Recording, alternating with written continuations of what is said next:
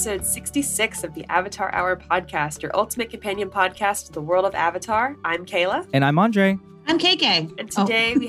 Hi. Hi, KK. and as we just said, we have the pleasure of being joined by CabbageCon organizer KK Bracken. How are you doing? How's it going?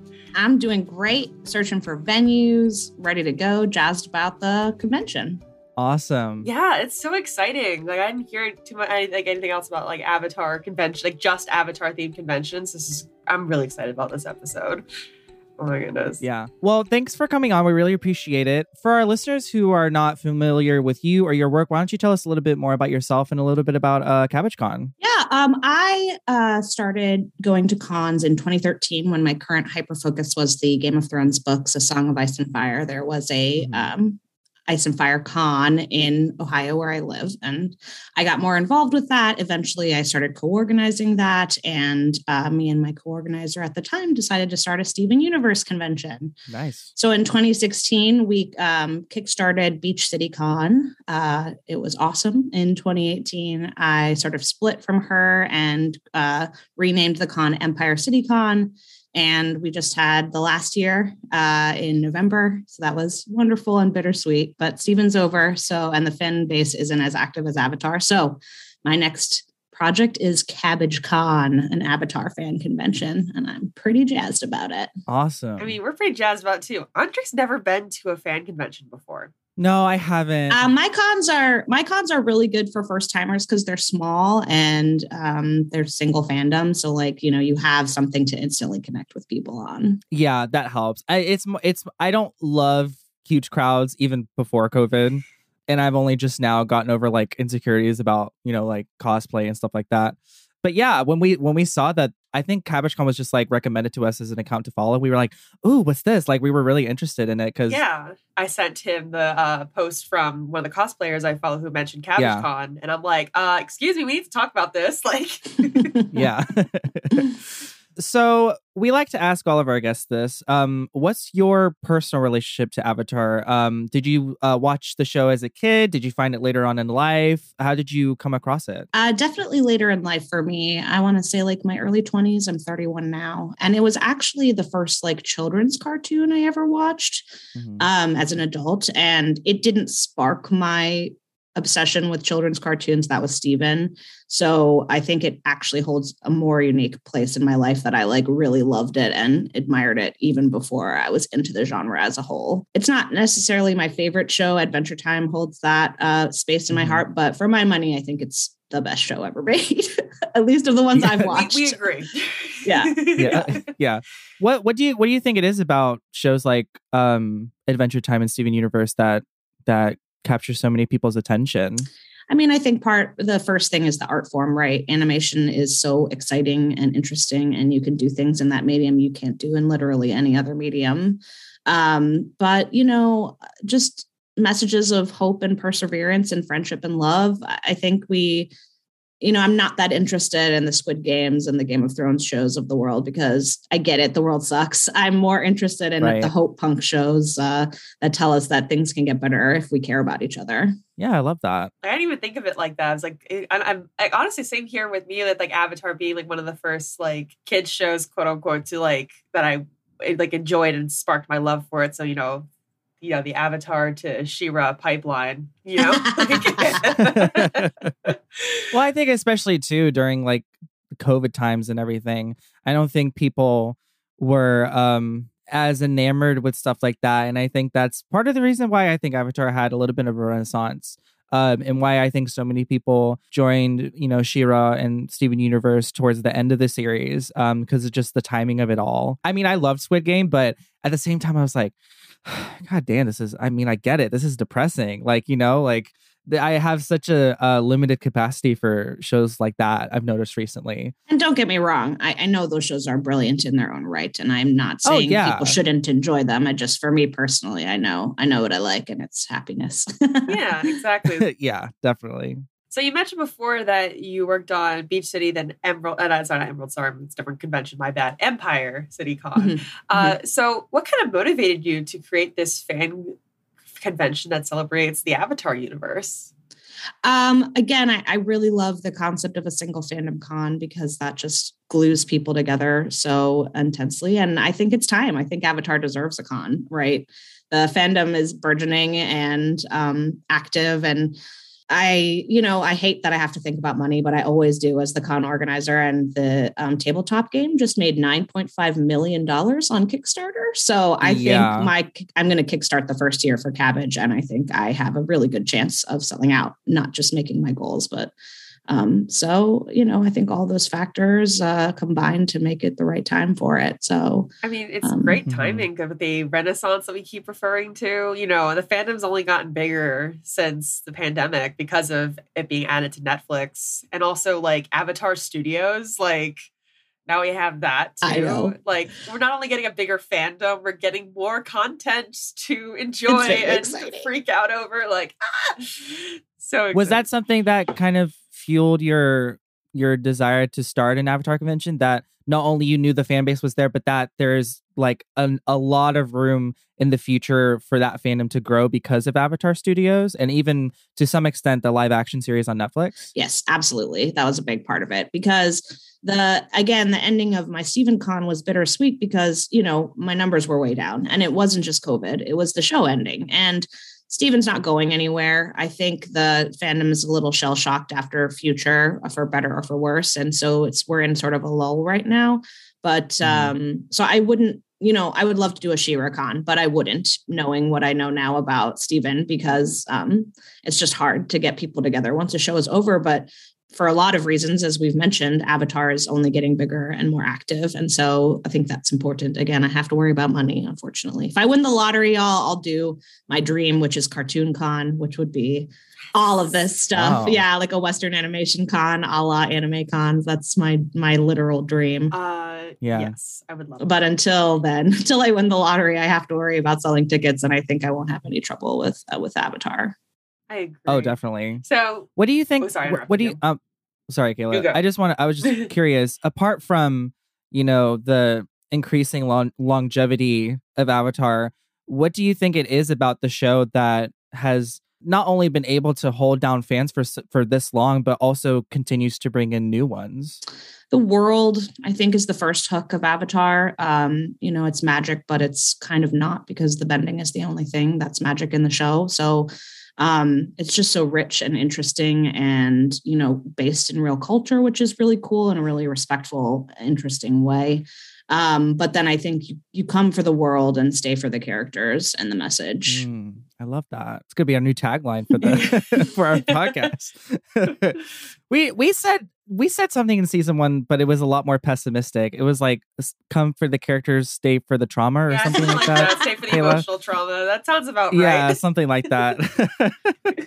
yeah, something like that. Oh my god. Yeah, that ex- that, that does explain a lot. Uh, so I know that you're in the early planning stages of this con, but uh, is there anything like what are some things that we can expect from Cabbage Con in the future?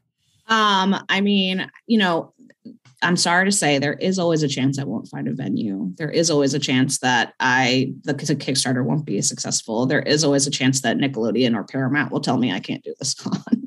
um, mm-hmm. I can legally, but I can't fight them legally if they want to take me to court anyway. Um, I think not finding a venue is most likely.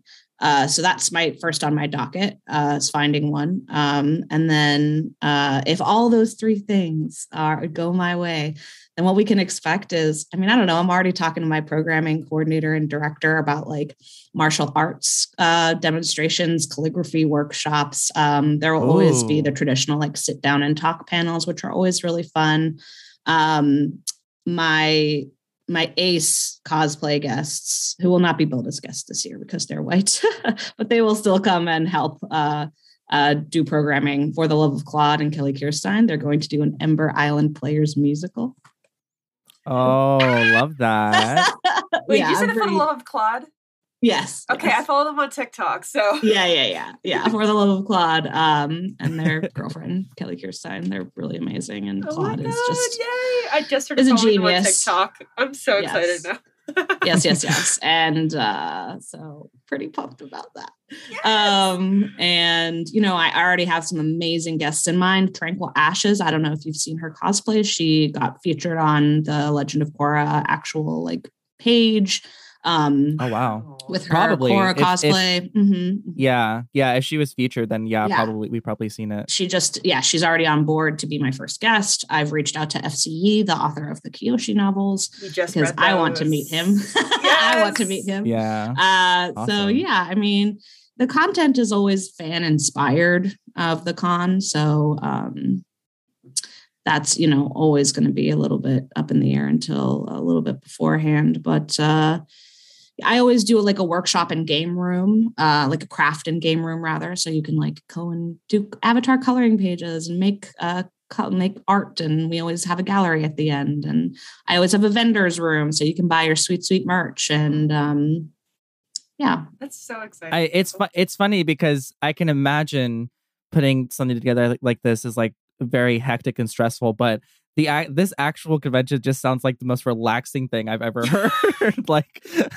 I try to, I try, yeah, I try to do, uh, I try to make that kind of environment, you know, very uh, yeah, welcoming and safe for queer, disabled, neurodivergent people. That's my top priority always. Very accessible Yeah. space. Um, so yeah, I, I, I, I, people love people love the stuff I do, and I'm very proud and happy that they do. I had people at the end of Steven Con when I announced Cabbage go, guess I have to watch Avatar now. and if the only thing I achieve is more people watching Avatar, I consider that a success. So yes. Well, yeah, that's a that's a testament to how much that fun they had, and you know how how freaking hard it is to get people to watch TV shows. I'm I know because I am one of those people. Um, same So here. yeah, that's yeah, that's really exciting. Um, well, I know you mentioned um some people from TikTok, and you wanted to get F.C. Yee. Um, if you could have, let's say, like top three people, Dante Basco. okay, in the top- Dante Basco. Dante Basco in the top three spots. Uh, Awesome. what about the uh, two two others like that were involved with the show? I What, mean, what would you what would you say? I would break my no white guests for Janet Varney. I would. yeah. Um, hmm I would.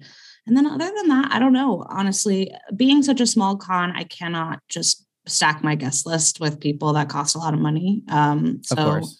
I wouldn't be upset if I didn't have any voice actors or or production people um, um, at the con first year at least. Uh, so if I can't get Dante, I don't. Be amazing.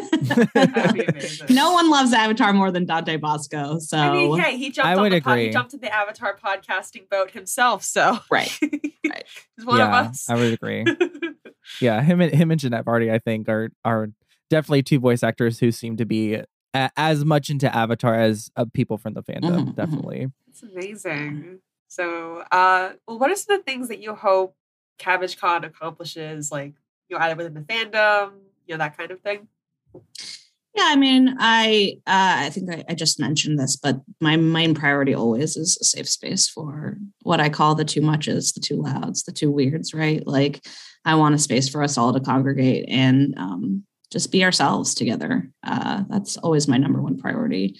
And I think when you celebrate something that is so deeply um, um, motivated to also achieve that itself, the the media itself, I think that's easy to achieve and. I'm excited. If I do that, I think I've done my job. So Absolutely. Yeah. That's really exciting to hear.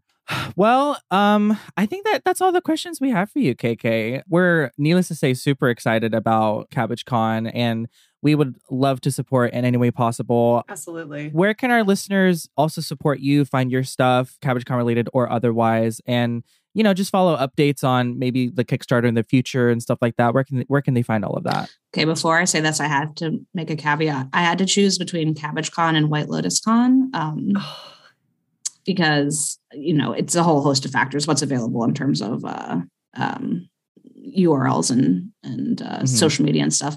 And if I'd chosen White Lotus Con, everything could have been at White Lotus Con, and it would have been beautiful and perfect. But Cabbage Con is clearly the better name because I can yell Yeah. "My Cabbage Con." Um, so I'm sorry that it's disparate, but I think you it's can perfect. email um, Cabbage Convention, or sorry, Instagram is at Cabbage Convention. Um, mm-hmm. You can go to cabbagecon.com right now and sign up for the mailing list. I think that's the best way to get news. Already did. Um, and then you can email av- avatarconvention at gmail.com if you want to get involved. Um, I'd really love to fill some spots on my uh, council with some new mm-hmm. people. If you're organized, motivated, share the vision of the space I want to create, please let me know.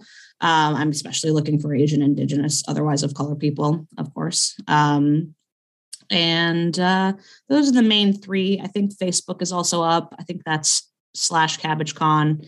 I'm trying not to get too into the marketing side of things before I know there is going right. to be a con. But uh, I think those are the four places you can find us for now. Um, so I'll say it again. Instagram is at Cabbage Convention, cabbagecon.com for the mailing list, avatar convention at gmail.com to contact us, and CabbageCon on Facebook. Awesome. Well, we'll put all of those links in our episode description. Thank you to our listeners for tuning in this week. Um, just a quick reminder, you can pledge at our Patreon at patreon.com slash the Avatar Hour podcast to receive lots of cool exclusive benefits. And you can reach out to us to get in touch at our social media channels on Facebook and Instagram at the Avatar Hour podcast and on Twitter at Avatar Hour. And that wraps up our episode for today. Uh, tune in next week for our next installment of our season three recap of Atla. Uh, thank you so much again for being on the show today, KK. We really appreciate you taking yeah. the time out of your day to do this. Yeah, thank you so much for having me. Well, until next time, I'm Kayla. I'm Andre. I'm KK. Bye, everyone. Bye, everyone.